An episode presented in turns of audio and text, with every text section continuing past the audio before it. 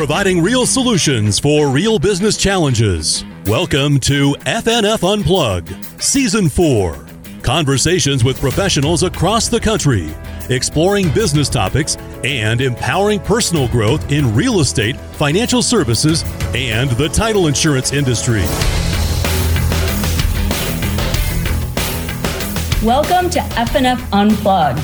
Today we have John Basso Junior, bowler, longtime salesperson, author, advocate, philanthropist, but most importantly, a fellow Midwesterner.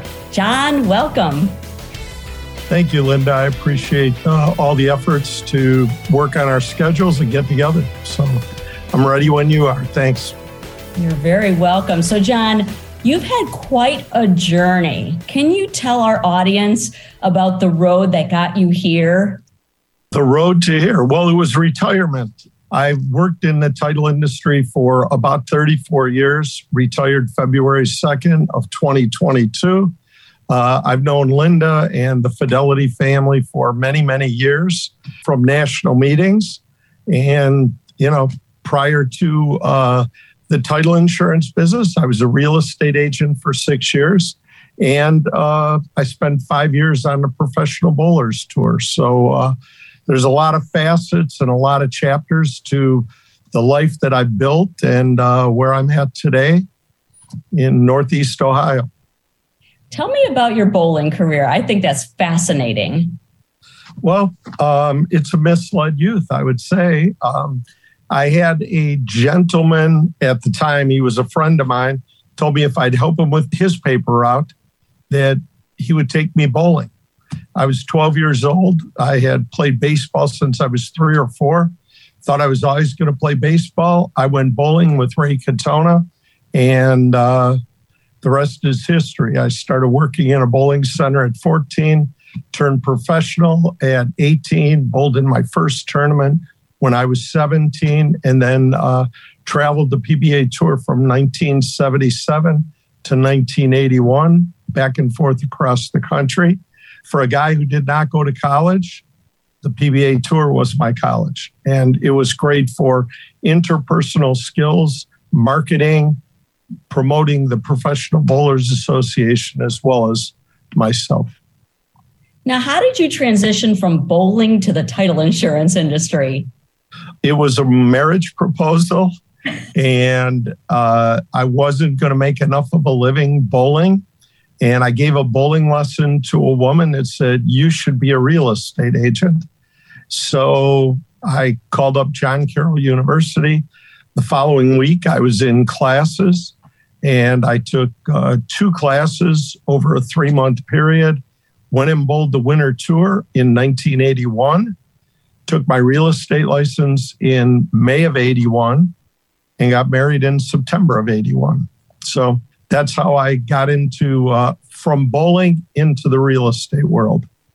Well, and I know being a realtor is a great background for the title insurance industry. I too, in the eighties, got my real estate license, never thinking it would get me into the title insurance industry. I just thought, you know what? I need to get my license because I need to understand this whole process because I was going to be a first-time home buyer. So it's amazing how paths change, right? Exactly. And I'll tell you a quick story. A lady by the name of Maureen Turney was a marketing rep for a local title agency. I was selling real estate for what today is a large footprint real estate broker out of Pittsburgh. And she ran into me and she said, you know, would you ever consider being a sales rep in the title business? I said, you mean I have to work with real estate agents? Because we were sort of tough to deal with. And she said, yeah, you would, but I think you'd be good at it. That started a handful of uh, interviews, which got me into the real estate business in nineteen eighty-seven in Northeast Ohio, calling on real estate agents, mortgage brokers, investors, anybody that could uh, create a transaction. I was knocking on their door in my territory. So what do you feel are your success tools for being such a great salesperson? Because I've known you for many years and you are a consummate sales representative. No matter what you're doing, no matter what position in your company, you're always selling. And I think we all know we have to sell every day, but what was your kind of secret of success? I mean, I know with bowling, there was a lot of teamwork going on. I know with the real estate industry, there was just real estate knowledge. What are your success tools for being such a great salesperson? Two things pop into my mind immediately, Linda. One is, no matter where you go, be there. That I learned from a gentleman named Bob Law, who's still in his mid-seventies and running around the country doing team building functions with title people, salespeople, escrow people. And so no matter where you go, be there. I've always felt like if I'm in a room with you, I'm with you. I'm not anywhere else. I try not to let my eyes wander. I try to be with you. If I'm on a sales call, calling on independent agents, you may only see that agent two or three times in a year. Be with that person. Don't look at your phone. Be tuned in to what's going on between you and them. And the second thing is perseverance. I mean, I'm still an avid bowler at sixty-six years old, and I'm still learning at bowling. So when you would tell me, if you were a prospect, we're not interested right now, that never looked like a hard no. It looked like a maybe. I should call back on you. And I called on people my whole career, just hoping to get them on paper. So perseverance and being where you're at. Thank you.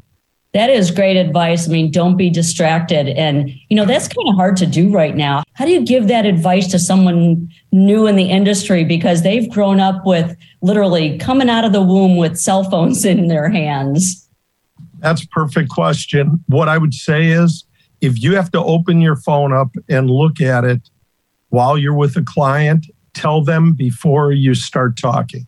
I'm waiting for a call. I'm waiting for a text. I'm waiting for a response. I will look at my phone if it vibrates or beeps. I will not answer it if it's not the call I'm looking for. Is that okay with you?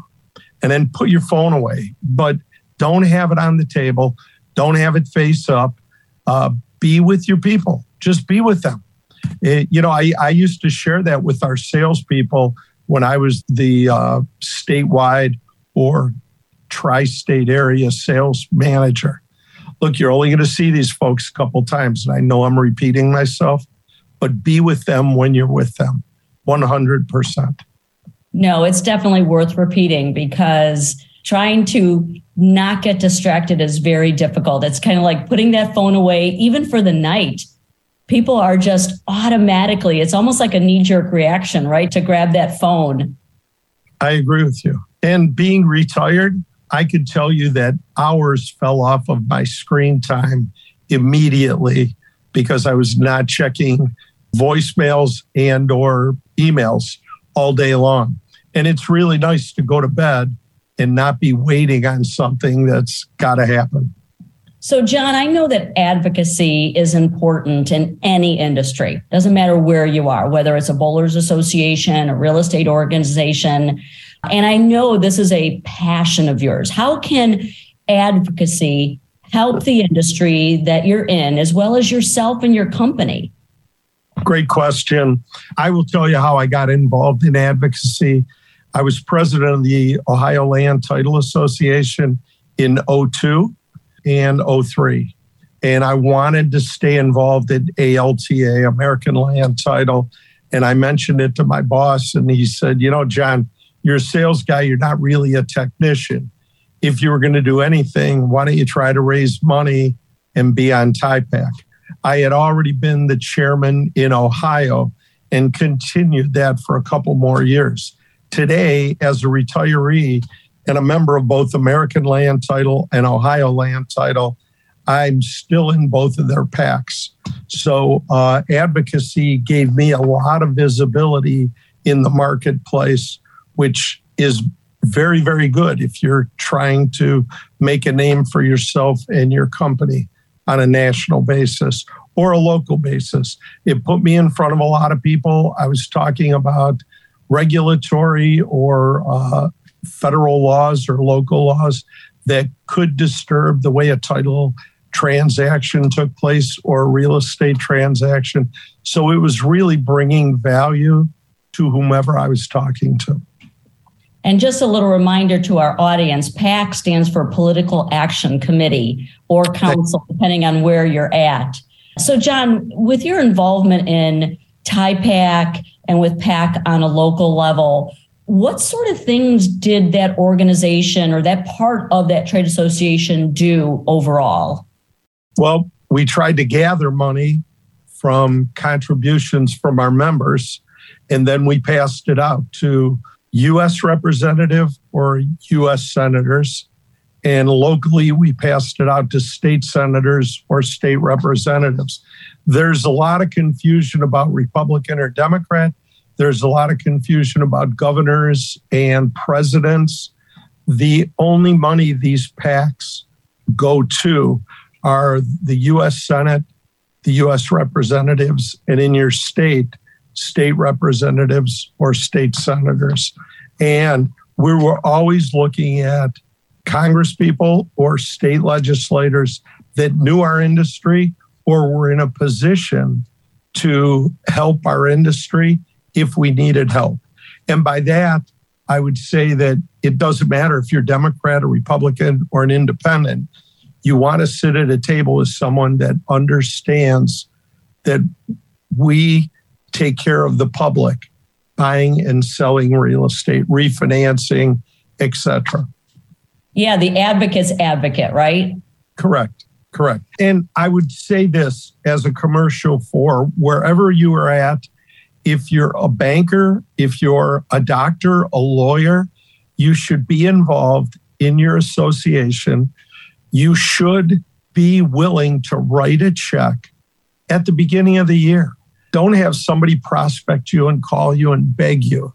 Just write a check and uh, you know, understand the local laws and the way they work. If you're raising money like I did, what you can do federally or what you can do locally, because states are different and the federal laws are different. So uh, just be involved. It doesn't mean that you have to talk to your legislators. If you want to, there are people in your organization that will prep you for that. But I would share with you, just be involved. And if you want to go the next step and go to Washington, D C, or in my case, Columbus, Ohio, if it was a state legislature situation, you could call on your people right in your state capital or at your home or in your home market when those legislators are not at the Capitol. So, John, let's talk about relationships, because not only our trade associations, not only within advocacy, being a bowler, you develop relationships as a salesperson. How can you build these relationships for now, but also use them later for something like mentoring, both personally and corporately? Relationships. I don't know that I'm always comfortable with people say, you're always selling, you're always selling. There were times when I would walk away from a meeting and did not even ask for the order. I mean, I felt like I was building a relationship, and asking for the order at that time was probably not correct. So timing-wise, I looked at how to do that. It's like proposing marriage. I don't think that you propose marriage on the first date and you're successful. So there may not be a lot of people saying yes the first time you knock on their door with flowers and a box of candy. Relationships take much time over a period and repeat visits. And if you're lucky enough, you can build that relationship in someone's office, in your office, in a restaurant, at a trade association. So they're little building blocks. And if I told you, when I got into the title business in nineteen eighty-seven, the owner of the agency in Northeast Ohio, who's now in his eighties and still legendary, he said, John, it's a very easy business. Meet one hundred people that will give you one order a month, and you'll be one of the major producers in the area. You got to go out and meet one hundred people. That takes time. And it takes time for them to have the confidence to use you. But it was great advice. Never stop prospecting and understand that your prospect never wakes up in the morning thinking that they want to make you richer or give you more business. They're thinking about themselves, their transactions. They're thinking about the people that work for them and the people that they deal with every day. So if you're going out there with your ego in your hand, leave it in the back seat of your car. You're going to meet with a prospect, talk with them and talk about them. That was some really great advice right there. Well, thank you. Thank you're you. Just dropping a bunch of these, John. This is great. I mentioned mentoring. I know you're retired now, but after you've been in the business, even if it's just ten years, maybe fifteen, maybe twenty, maybe twenty-five, what do you think about the responsibility of mentoring those that are just starting? I think the company that we work for, so I'll make it a general statement. I know that this podcast meets people in different industries. So your company is responsible for mentorship, and it's how you are trained as an employee. I would tell you that I have no problem whatsoever giving every bit of information I have to a fellow employee, uh, to a title agent, sales rep, or escrow people or manager. I have lived my life, and it it's forty years plus of building relationships. I could tell you anything that I own, but if you don't do it, you're not going to own it. So what I say about mentorship is it is your duty to do it. You will feel very good mentoring people. And if you think you have secrets, there aren't many. That's me. I think the more you give away, the more comes back to you. And if helping people can work out to be something that you do on every call that you make, offer your services to their people. They're going to want to see you because you're giving things away that took you time to earn. Very true. So, John, I know we've talked about a lot already today, but there's a topic that is one of my favorites that I like to talk to you about, and it's all about food, fun, and family. Tell yes. us a little bit about food, fun, and family. Well, I don't know where all of you are at in this podcast, but uh, your life started in most cases around a table with people. Good food, bad food, probably not with wine when you were a little kid, but your life was transformed around a table, around a meal, uh, around a conversation. And I, I've just uh, taken that to my level of professionalism. I would rather be sitting at a table in a restaurant or a cafe with you, if at all possible. First meeting, you have to go to somebody's office. When you can get them out and treat them well and have a conversation, it's a beautiful thing. And uh, I know that Linda's going to get a little bit deeper on this. Food, Italian food, ethnic food. I'm willing to try any kind of food. Uh, some food that people may not want to eat. I actually tried horse meat in Verona, Italy in late November. Uh, I won't tell you that I would be ordering that again. It was completely raw and it was served with uh, extra virgin olive oil. It melted in my mouth. Uh, it's not very American to eat horse meat. It's a very available product in northern Italy. And I won't say that it's a delicacy, but it's on a lot of menus there, and it's grilled or served tartare. That is a very extreme thing. I did not order it. A friend of mine ordered it, but I did have to taste it, and it was pretty good. Well, you're definitely adventurous, but you know, I will tell you that I am Italian. I know that Grahovic last name kind of throws everybody off, but I did have wine in my baby bottle, and so... that's definitely a true sign of being Italian. Plus, my mom used to always say, well, you only eat one meal a day. It happens to last sixteen hours at the Italian yes. table, though. Okay. So I am very, very in tune with, with the gathering and the sharing of bread and breaking bread with friends and family and coworkers as well. But let's talk about that adventurous side. Tell me about your travels. Tell me about your cookbooks and everything that you're doing on the food side. Well, I've written a few books, published them, and they were all, the catalyst was a nephew by the name of Richie White that lost a battle to a brain tumor in nineteen ninety-one. And I wrote a book about cancer survivors. I started in oh five, and it was published and released in May of eleven. A year and a half later, I published an Italian cookbook and then an ethnic cookbook six years later. And they all went to raise money for some nonprofits. So it was a great way to put something in print. I always wanted to have a book in the Library of Congress, and I was able to accomplish that through these books and raise tens of thousands of dollars for the Richie White Fund and some other nonprofits out there. The idea of an Italian cookbook was when I started traveling around the country, people wanted to entertain me at their favorite Italian restaurant, corporate people, as well as the title agents from Philadelphia to L A and Arizona and all the way up in Seattle and Boston. I mean, people wanted me to go to Italian restaurants. I did that. And I, I'm not going to tell you that I got tired of Italian food, but I knew that the next book would be ethnic recipes because it really gave me a reason to say to people, take me to your favorite Cuban, Hungarian, Jewish deli, whatever it was. Take me someplace that I would not find as a guest in your city. And I was able to walk into a lot of great places, explore a lot of good food. Don't necessarily love it all, but uh, it's worth the while to try different things.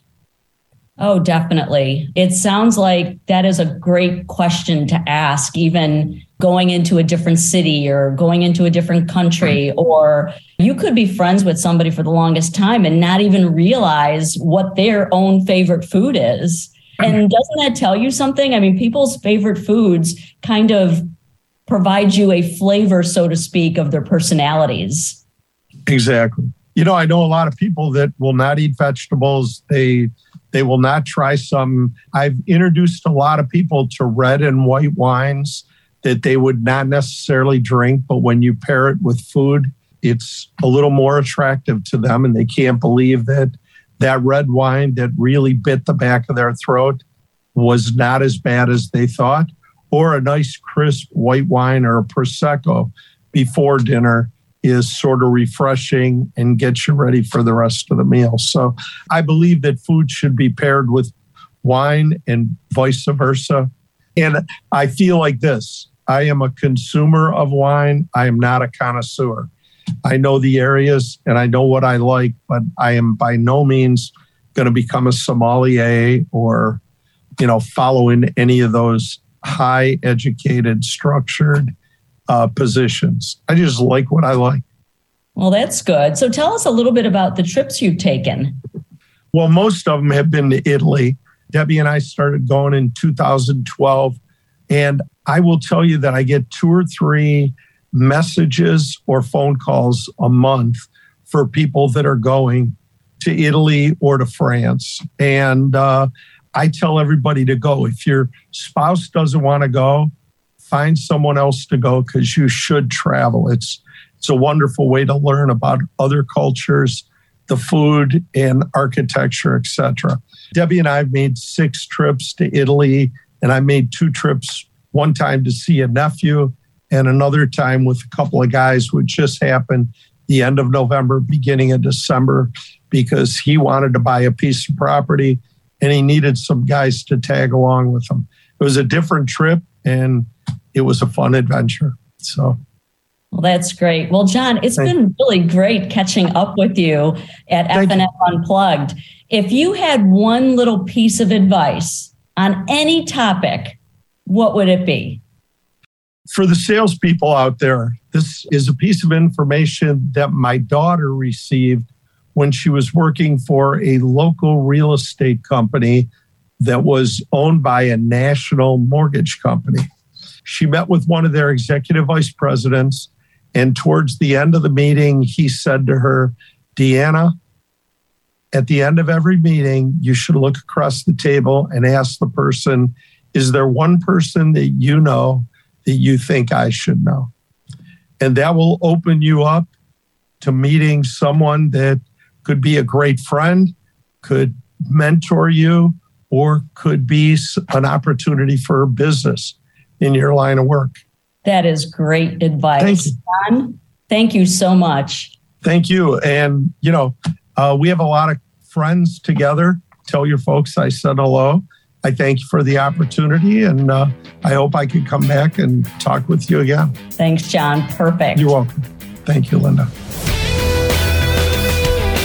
If you have questions, comments, or would like us to feature a specific topic, email f n f education at f n f dot com. Thanks for downloading F N F Unplugged, a presentation of the F N F family of companies. All rights reserved.